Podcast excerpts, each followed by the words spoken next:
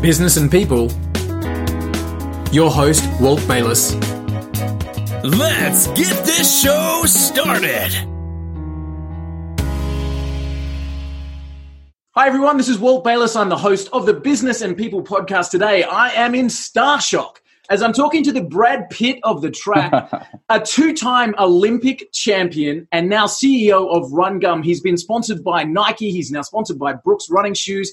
He is the man of the hour, and I am thrilled to have on the show with us Mr. Nick Symmonds. Nick, thanks so much for joining us. Yeah, thanks for having me. A pleasure. Man, that is a heck of a resume. I am absolutely loving reading your bio. I mean, all the way through college, right up through uh, two Olympics with Beijing and London. Man, that's been an amazing journey for you. It was. You know, the average length of a pro runner's career might only be two, maybe three years. Um, I ran professionally for 12 years. So I had great team behind me. I was fortunate to be blessed with durability, and I just loved it. I genuinely enjoyed my job. And I always said I was going to do this until the wheels fell off. And about my mid 30s, early to mid 30s, things started kind of falling apart. And right. I was injured more than I was healthy. And, and, and that's when you kind of lose the, you know, the passion, the fun of it. Um, and so I decided to retire in 2017 at the age of 33. With some amazing uh, um, um, medals and, and stats behind you, mate. I mean, I was just reading about the uh, the silver in Moscow, where you dedicated mm-hmm. the um, the the medal to gay and lesbian friends. I, I noticed about uh, you know so many uh, Olympic accolades, personal bests. I mean, to retire in your mid thirties with that kind of resume behind you, dude, that's like to pin up on the wall. That's amazing. Yeah, it was a good career. You know, I look back on it and I made a lot of sacrifices, made a lot of good decisions, some bad decisions, but overall, uh, I think I, I think I handled it well. You know, yeah, uh, sure. a, a, short, stocky kid from Idaho goes on to make two Olympic teams and win a world silver medal. I think if you had met me when I was a kid, you never would have pegged me for the, the kind of guy with the, you know, the grit that it takes to get that far. But I just, like I said, I love the sport. One, um, and I, I learned to work. I learned to appreciate a good, good, you know, day of work. Um, and more than anything, I just felt like I owed it to my younger self to see how how far I could take the sport. Oh, wow. um, and along the way, along the way, I just had a ton of fun. I really, if I if I could say I did one thing right, I built a great team. From my coach to my manager to my mentor, my sports psychologist, my massage therapist. Um, you know, when you're doing something big like trying to make an Olympic team, there's a lot of people that want to come along for the ride and I found the best people possible to, to be part of my team, and I, I couldn't have done it without them. I'm going to dig into two things there, mate, because I'm really fascinated by building that team, but I also want to just wind back a little bit where you said it, you, you know, the grit to get to those kind of levels. What did it take in terms of a mindset? Uh, what was going through your head to be able to, to set that goal and achieve it? I think that you know everybody finds motivation from different sources. Some of us find it uh, more ego driven. Some of us find it monetarily. Some of us find it you know for for intrinsic values. And at any given point in my career, I, I could very easily pinpoint exactly what was the driving force. Okay. When I was in high school, it was just proving people that I could, you know, what I was capable of. I wanted to prove to people that I could be great at something. Um, in college, it, it, was more just because I wanted to, uh, you know, I wanted to prove people wrong. I wanted to, I had doubters, people that said I didn't get to go to a D1 school because I wasn't good enough. I wanted to prove them wrong. And then as I transitioned into a pro, it was proving my old coach wrong who thought I would never make it as a pro. Wow. Uh, it was ego driven. It was monetarily driven. Certainly in the later part of my career was very much monetarily driven. Um, and then towards the latter part and today it's it's just all intrinsic and, and how much I love staying in shape. So, you know, at any given point there's a lot of different motivators. if I really had to peg it down, what got me through the toughest parts and to the pinnacle of my career, it was ego and money. Yeah, and, cool. And I want to be honest to the, all the young men and women out there. It's okay to be driven by ego and money. Absolutely. A lot of really great things have happened in this world to this civilization by people who are driven by those two things. I completely agree. It's like it's it's it's a, a pulling forward force, isn't it? When you go, it can be. It can I'm be. going to do it. You have to channel it right? You got to harness it for good and not evil. Yeah. Um, and I don't think it makes for the happiest uh, existence. I certainly am happier now that I'm less ego and less money money focused. Um, but I'm telling you, as a young man, um, just proving people wrong, impressing women, and making money was was pretty much my reason for for being. Well, and like I said, I wasn't necessarily happy having that being my primary purpose, but darn it, it leads to some great performances. I love it. I, I love it. And impressing women, you certainly did that well with dating Paris Hilton. I mean, that's, uh, that's a tick in the box as well. So you've, you've ticked a lot of boxes there, mate. So um, uh, can I just drill into building the team? So you were saying as you were as you were uh, you know really achieving that top level of success, you brought the best people around you. A lot of people wanted to come along for the ride, and you you crafted that amazing team around you. Did you handpick them, or did they come to you? How did that team Yeah. come together? I would say I handpicked my mentor. Um, I call him Coach Sam. He was never my my coach in the sense that he was holding the stopwatch or writing workouts necessarily, but he was the guiding force behind my career. And I met him at Willamette University. He was the head strength and conditioning coach, and I just I recognized that he had been very successful on the track himself. He was very successful in business. He had a beautiful family. I'm like, this guy gets it, and we just formed a bond really quickly. Nice. When I turned pro in 2006, the head coach for Nike Frank Gagliano said, What do you need to be successful? I said, Make sure Sam's around as much as possible. And so Sam was really, you know, through all the coaching changes, the sponsor changes, through every up and down, he was there for me. And um, so I, I would say I handpicked Sam, and then Sam went out and built the team. So he Wow, helped me great. find the coach. He helped me find the the sports psychologist, the massage therapist. Um, he was there um, helping me build out the team, and, and we together built out the team. Um, but but he was really kind of the guiding force there. That's so cool. That's uh, that's amazing. And so now you've transitioned into business, and you're the CEO of Run Gum, which is obviously Yeah. an amazing uh, way of, of giving energy and a boost, not just to athletes, but anyone in a in any environment. They just pop a piece of gum in their mouth, and they've got caffeine taurine, There you all go. kind of stuff. Just like an energy drink, but you don't have to refrigerate it. You don't have to have all that calories and and sugar sloshed around your stomach. It's just a quicker, cleaner way to get energy. I love it. How did you go from the track to this as an idea, and then grow your team? You know, to Yeah. be able to, to produce Run Gum as you have done. Well, one thing you know that I, I will give Sam and I credit for is that from an early stage we recognized that one the average, like I mentioned, the average age of uh, of retirement for most track and field runners is in the mid twenties, and that I was always just one twisted ankle or, or bum knee away from really you know losing out on that that source of, of income. So Yeah. from very early age, we were going to always try to have an exit strategy. And we were both really interested in entrepreneurial business. And so we were building businesses all along the way. But around the age of 30, I was ranked number two in the world. And I had this idea for a caffeinated energy gum. I was, I was getting energy drinks sent to me from a lot of different energy companies. And I just hate, I love the way they made me feel, but I hated having to drink a big can of liquid before I worked out. I'm like, this is so stupid. I just want Yeah. the stimulants. I'm not thirsty. Why am I being forced to drink something? Yeah. Um, and I had studied biochemistry at uh, Willamette University, so I knew I could get those stimulants sublingually. And we kind of fooled around with tinctures and thought about dissolving strips, but it was really gum that made the most sense. There's a reason, you know, Nicorette uses chewing gum. Chewing gum, one, it tastes good. It's easily portable. It has great shelf life.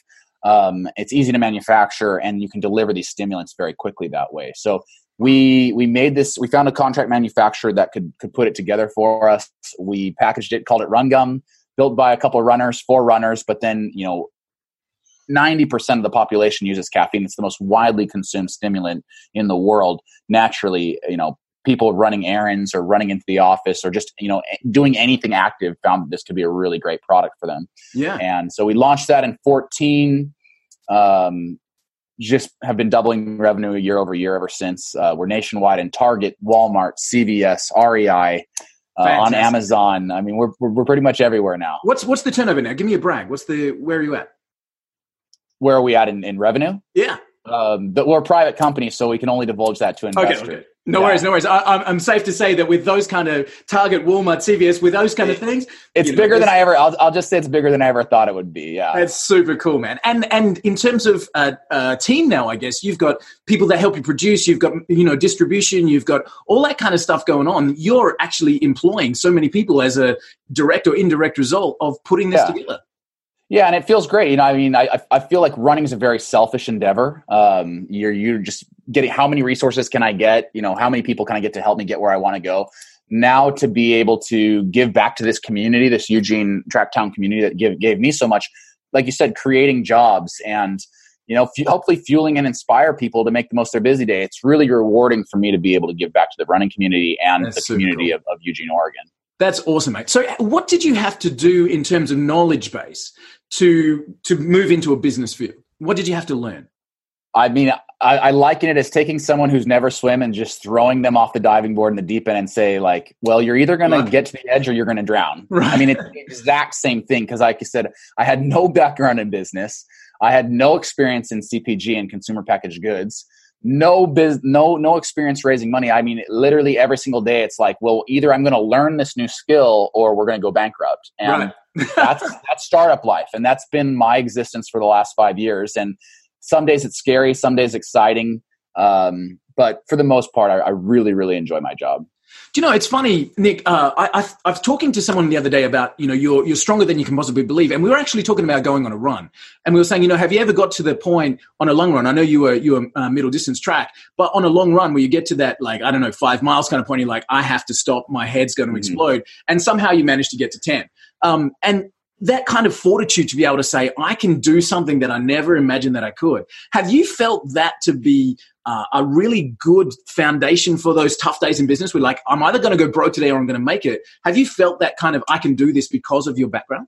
Yeah, you know, one of the neat, neatest statistics I ever heard was a physiologist. And, you know, if anyone has run a marathon, you know, you get to the end of that marathon and you're collapsed at the finish line. You think you're just a moment, you know, breaths away uh, from death. And a physiologist once told me, once you've done that, once you've run that marathon, as as horrible as you feel, as as totally gassed as you feel, you've probably only really exhausted your reserves by about 25%. You probably, wow. if you had to, if your life depended on it, could do that four times over. Wow. That's and amazing. I heard that, and I'm just like, our bodies are capable of absolutely mind boggling things. I mean, you just can't even con- comprehend what the human body is capable of.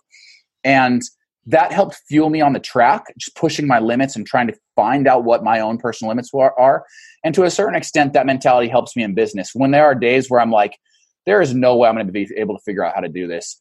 I, I take some some comfort in knowing that people have come before me that have figured it out, and I'm not the smartest, you know, sharpest tool in the shed, but people who are dumber than me have figured this out, and I should be able to figure this out with enough persistence and enough humility to ask for help, I should be able to figure just about anything out. Um, not necessarily saying that I can execute on that, but that's what that's what's so beautiful about the the you know the working machine of a business. Any one piece in the business you know, if the, if the business was left in their hands, it would go bankrupt, including myself as the CEO of this company. If this business was left in my hands alone, it's going to go straight into the ground. But fortunately, it's not just me; it's a team of about twelve people now, and and we lean on each other. If I, you know, I don't know how to do something, maybe somebody else does, and vice versa.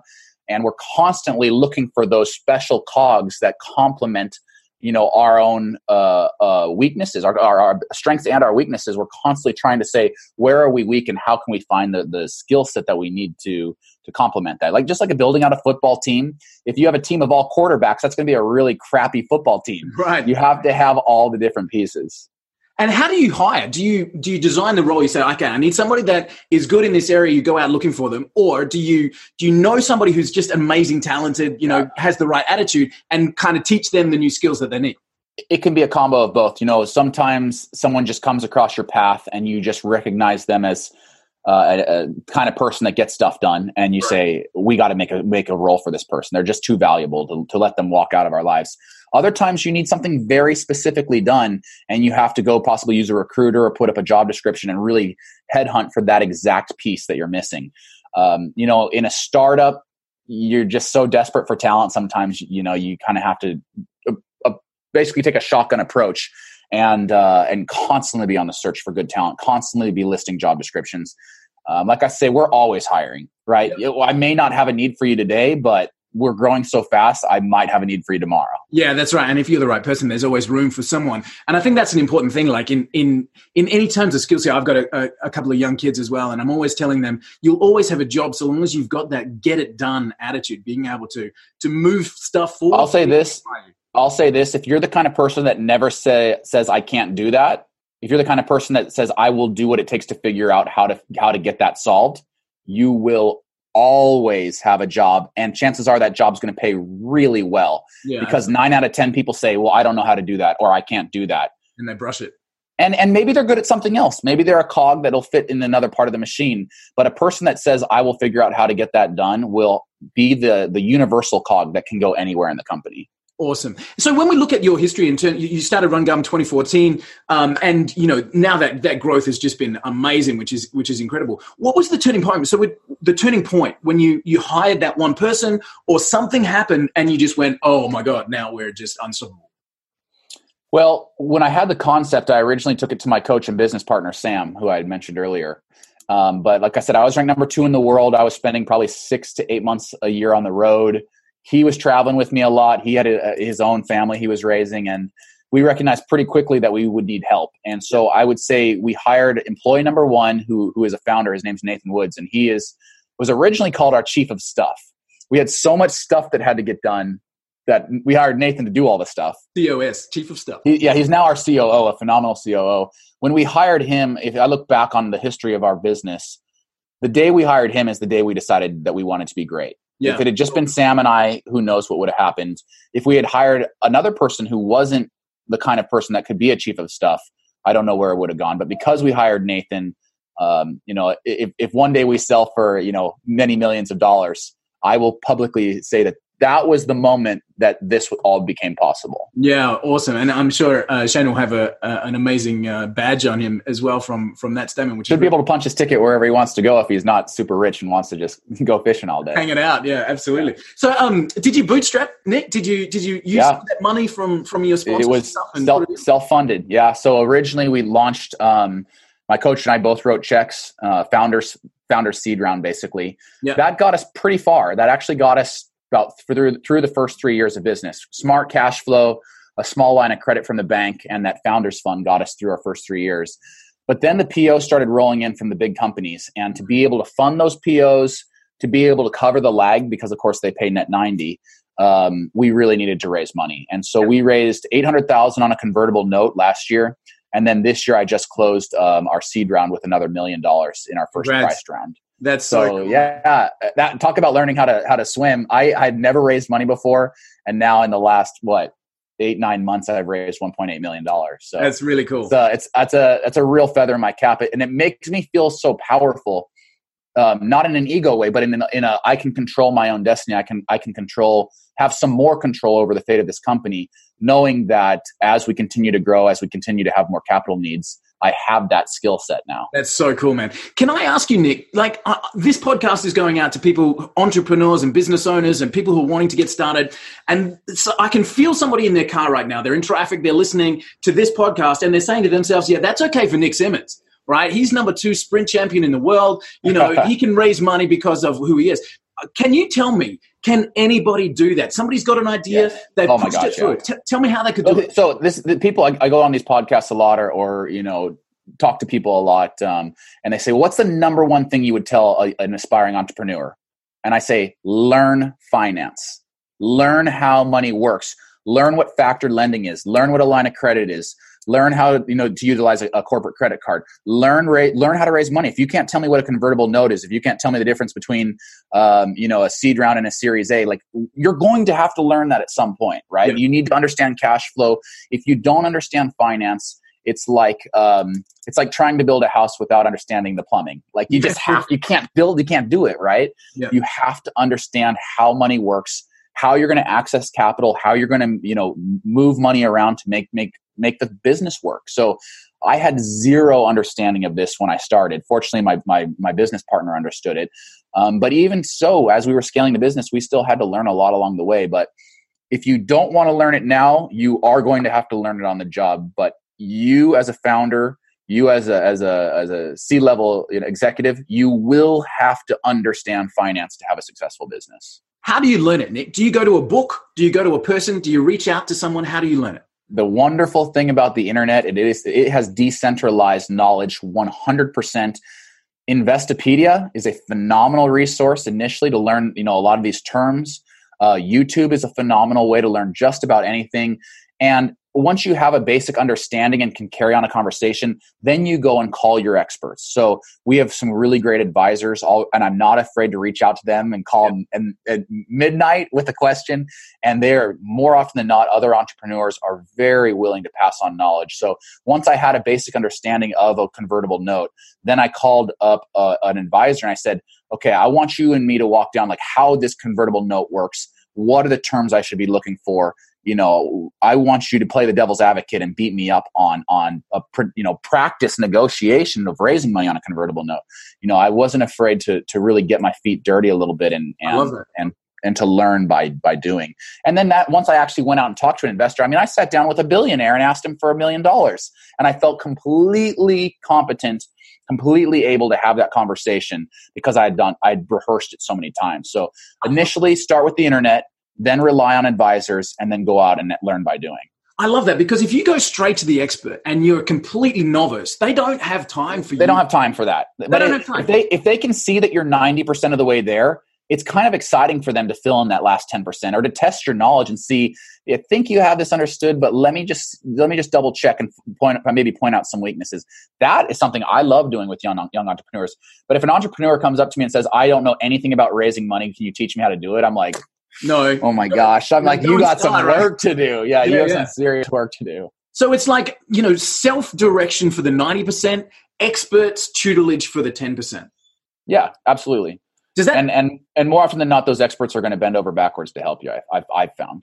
Do you find that that's come from the track as well? I, I mean, I'm just fascinated by this transition from Olympic athlete, world champion. You know, I would imagine, and correct me if I'm wrong, 90% of what you had to do out there came from you and your experts added that 10% to get you, you know, Completely. It's, exact, it's, a, it's a really good analogy. I mean, when you're a, a, professional runner, this isn't a big team where you can rely on your, on your teammates to, you know, lift you up when you have a bad day. When you're out on that track, it's you. I mean, yeah. it's it's it's you, and and whatever happens, it rests on your shoulders. 90% right? Because you still have that team um, behind you that maybe counts for 10% and that uh, you know that they call it the loneliness of the long distance runner. I think it does work well in business. I do have a team i can rely on you know to help me out but uh, at the end of the day the buck stops with me as the co-founder and the ceo and, and i like that responsibility. I, have always responded well to that pressure. Um, there was something you mentioned that kind of made me think uh can't remember exactly what it was. What was it what was the initial question? 90 10 like getting it you know from coming from internally and getting the experts to top up the 10 yeah. Something will, something will trigger it my my we'll my, come back to it we'll come back to it. What does an average day look like for you now nick you know, it's good. Um, one of the things about being a pro runner is I was on the road a lot, like like I said, six to eight months out of the year. So when I when I took over as CEO of the company, it was it was with the aspiration of spending a lot more time at home, and I do get to do that. I would say I travel maybe one week a month for kind of business and or pleasure, um, but the rest of the time I'm at home, and uh, I really like a structured day. So I'm up at 5 a.m. every single day without fail, Monday through Sunday. Um, and I'm either you know on the weekends going out to play, hunting, fishing, camping, um, or Monday through Friday, I'll go work out. Um, I really like to work out. I think it's a great way to stimulate the brain and get things going. Um, and then I'm in the office from about nine to five. And uh, then lately, uh, one of my one of my longtime goals was to get my private pilot's license. So from about five to six, I either go fly or I study flying, and and I'm about oh just a couple weeks away from taking my check ride and, and, having that accomplishment. Wow, fantastic, mate! That's a that's a that in itself is a huge goal. Are you a are you a constant goal setter? Do you constantly say yeah, like to a fault probably? You no, know, I I think that I think it can be good. Um, you know, I think it's a really uh, purposeful and satisfying way to live a life. You know, constantly setting goals. Um, but you know, it can also be a bit demoralizing if you're not hitting your goals. So one of the things we talk a lot about Rungum is is one to have a goal, not a wish. We, you know, there's a famous saying, um, a, a, a, desire without a plan is just a wish. It's not a goal. So we talk about setting realistic goals with with very solid metrics, so you can have a very black and white goal. Did you do this or didn't you? Uh, timelines, and and then of course building short term and intermediate goals to get there. So I would say I'm I'm I'm the kind of guy that likes to set audacious goals. If you haven't noticed by by some of the audacious goals I've set, I, I like to set really big difficult goals. And some of them, I'm, I'll, I'll be totally honest, I, I, I don't know if I'm going to hit, but I get really uh, excited about them, and that allows me to hit the short term and intermediate goals. So, a really audacious goal I had was to win an Olympic gold medal. I never did that, but I sure had a lot of fun, a lot of success hitting my smaller and intermediate goals along the way.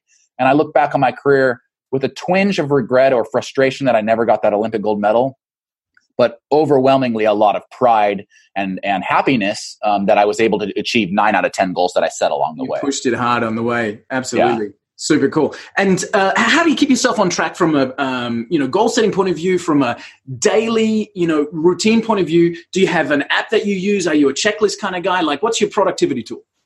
Right here, pen and paper, pen and paper. And I, I know there's a lot of cool apps out there. I know that uh, computers were created for a reason. I'm still a, a 35 year old guy that grew up with a pen and paper, and that's how I get everything done. My so, team hates it because they're like, "What if, what if you know, there's a flood or something burns down?" I'm like, "Oh, then it's all up here." You know, I got redundancy, but for the most part, I just love. Uh, I keep my calendar on pen and paper. I keep my checklist on pen and paper. I keep all my goals on post-it notes posted around me. Um, if it's not on on, uh, on paper, it doesn't exist. Um, nice. And then and then I and then to everyone's frustration, I'm sure I have everything batched through my email. I don't use Slack. I don't use social media for for anything but engaging with fans. Everything that needs to get done has to go through email, or, or I, I probably won't see it. Yeah, cool, awesome. And I know some people hate that, but I, I prefer to just have one stop shop for all my all my work tasks. It makes sense. If you lost everything, like you know, talking about the flood coming through, and you know, it's all yeah. if you lost everything, you lost you lost your manufacturer, you lost your your distributor uh, a channel, that kind of stuff. Would yeah. you be able to get it back again?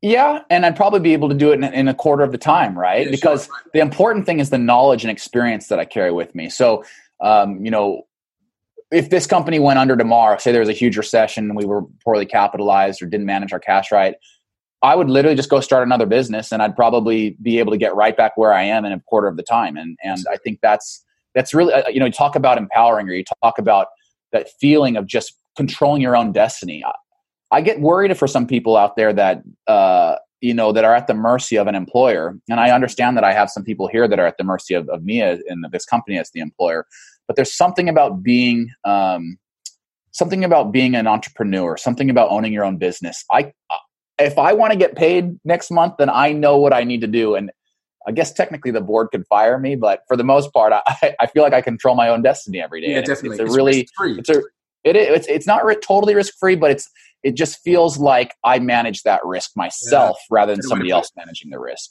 I've uh, my my brother was made redundant a couple of times in his career, and I always thought to myself, you know, business ownership, entrepreneurship. We own a software company. So uh, business ownership is is so much less risk because if something's in trouble, at least you can fix it, right? You know, yeah, rather at than I, at least I can fix it or try to fix it, right? That's it, or knock the doors yeah. that you need to knock to to uh, to get the result yeah. that you need to get. That's really cool, Nick. I'm so grateful for your time, man, and and uh, I really love it. Looking at your bookshelf behind you, you've got a whole bunch of media there. Uh, I saw Gary Vee's uh, book up there. Ask Gary Vee. You know, I I don't um I don't get the luxury of read. So when I was a pro athlete, I read everything because I had nothing but free time all day. Um, now I don't get to read as much, but um, a lot of people in the office they love to read entrepreneurial stuff. They love to read self help stuff. So they pass some stuff on to me. I love Gary Vee. I think he's brilliant. Um, I haven't had a chance to read these ones. The new One Minute Manager I've told is really good. Nice. Um, if I do get a chance to read, um, you know what? All I read is pilot stuff right now. No. Getting your private pilot's license is a lot of work. And I am seriously putting in, you know, at least an hour or two every single day in, in studying right now. How how hard is it? Like, is it is it the hardest thing you've ever done? No, I've done hard. I mean, getting my getting my degree in biochemistry from college is probably the hardest thing I've ever done, and that trumps even even uh, even making the Olympic team. I'm making an Olympic team is fun, and if you're having fun, it's not that hard. Yeah, getting your degree in biochemistry sucked. I, wow. That was hard work. Um, this is uh, this is fun because I enjoy it. I love flying. I'm I'm fascinated by what we've built in aviation. Um, so when I'm studying, I'm just kind of like, holy cow, this is so cool. How did we build this in just hundred years or less? Right. Um, it is it is a little bit tedious in the sense that uh, there's a couple things that are kind of I can tell are antiquated about the way that we teach our pilots today. Think about technology and how it's revolutionized everything. Well, that includes the cockpit and Unfortunately, the way, at least in America, that we test our pilots, it's a lot of antiquated technology. So in some ways, I feel like they're making me learn cursive, you know, and I'm like, I'm, ne- I'm, never going to use this. But uh, there are some really, you know, incredible pilots that have come before me that had to learn this. So it's it's sort of tradition that I would go, you know, follow in those footsteps and learn, and, and learn again, the way they used to do it in the old days. I, I, love what you said before. You know, somebody dumber than me has done this, so there's absolutely no. Reason. I know, I know pilots that are dumber than me. I should be able to figure this out. I can get through this if they can. Man, yeah. again, I'm so thankful for your time. Um, can I just bounce a 60 second challenge off you, Nick? And then I've got for just sure. a question after that. 60 second Absolutely. challenge. You catch up with a friend of yours who's been an employee for a long time. and they've noticed what you've done. They've been a you know a, a big fan. They're chewing some gum while they're talking to you. they're saying to you, Nick, I've got this great idea. I've been able to put it together. What what advice would you give to that person? I know you said about learn finance before, but Yeah. here's somebody who's kind of trying to get that step into entrepreneurialism and owning their own business. What advice would you give to that person in 60 seconds? find somebody who's done it before and if you can't find that person find somebody who aspires to be in the weeds with you right because we, we we're a founding team of three and I, I bet you at any given time over the last five years if you were to walk into this office one of the three would be having a really tough day but the other two always lifted that one up or always kind of shouldered the work if we could um, there were there were curveballs that were thrown our way that maybe Nathan and Sam were like, I don't know how to get out of this. I'm like, I think I can figure this one out. And there were curveballs that were thrown away where I'm like, we are all going bankrupt. This is never, we'll never figure our way out. But one of them figured it out. So um, I really, I really believe in having a founding team um, with skin in the game and passion for what you're doing.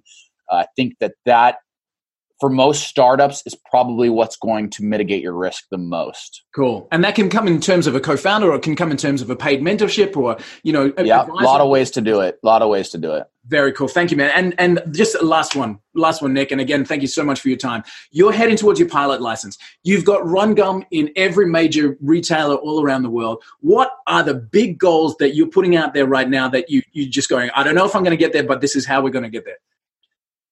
That's a really good question. I think just doubling down on what I've already done. So I want to get my commercial pilot's license. Why I have no idea. I'll probably never make any money doing it, but I just I I, I want to continue pushing that goal. It's for that Um, plane full of Run Gum that you want to get out. Yeah, exactly. Um, you know, with Run Gum, I don't think we're even close to content. We want more shelf space, more doors, bigger brand visibility. Um, with my my fiance, I'm getting married next year, so you know that's a huge goal of mine is just to to be the best husband I can be. Um, fitness wise, I'm always setting goals. So it's kind of funny. I think as we get later on in life, you know, as 20, as a 20 year old, I, I was scatterbrained. I had a hundred different interests and I didn't know where I wanted to go for work. I didn't know where I wanted to go for my hobbies. Now I'm like, I've got like four or five things and I really don't want anything else in my life. I just want to continue to double down on those things that I know I love, I know I'm passionate about and just be the best husband, the best fisherman, the best businessman, the you know, the best at the things that I know I'm really passionate about. Nick Symmonds, the best in the world at being. I don't know about that, At- but at no, least, at I'm, being Nick at Symmonds. least I'm working on it. You are the best in the world at being Nick Symmonds, brother. Mate, I, Thank thank you. so much for your time, Nick. Uh, I am super excited to to see the journey with Run Gum. Uh, I look forward to hearing about the the horizon, what it looks like from uh, from way up there in the in the pilot seat. And uh, again, mate, thank you so much for your insight, your inspiration, and all the best of success. Can't wait to get you back on the show in another year and hear about some of those other other doors you've knocked. Again, thank you so much for your time, man. Thank you. You're a champ. Hey everyone, it's Walt, and thanks so much for listening to the episodes on the podcast. We really love bringing these interviews to you, and I hope you're getting a lot out of them. We've designed the podcast to really help and to engage with everybody out there. So you could help us by simply leaving us a comment or a review, subscribing on iTunes. Head over there now, make sure you hit that subscribe button and leave a review for us. It helps more than you could possibly believe. Do that now, and we look forward to seeing you on the next episode.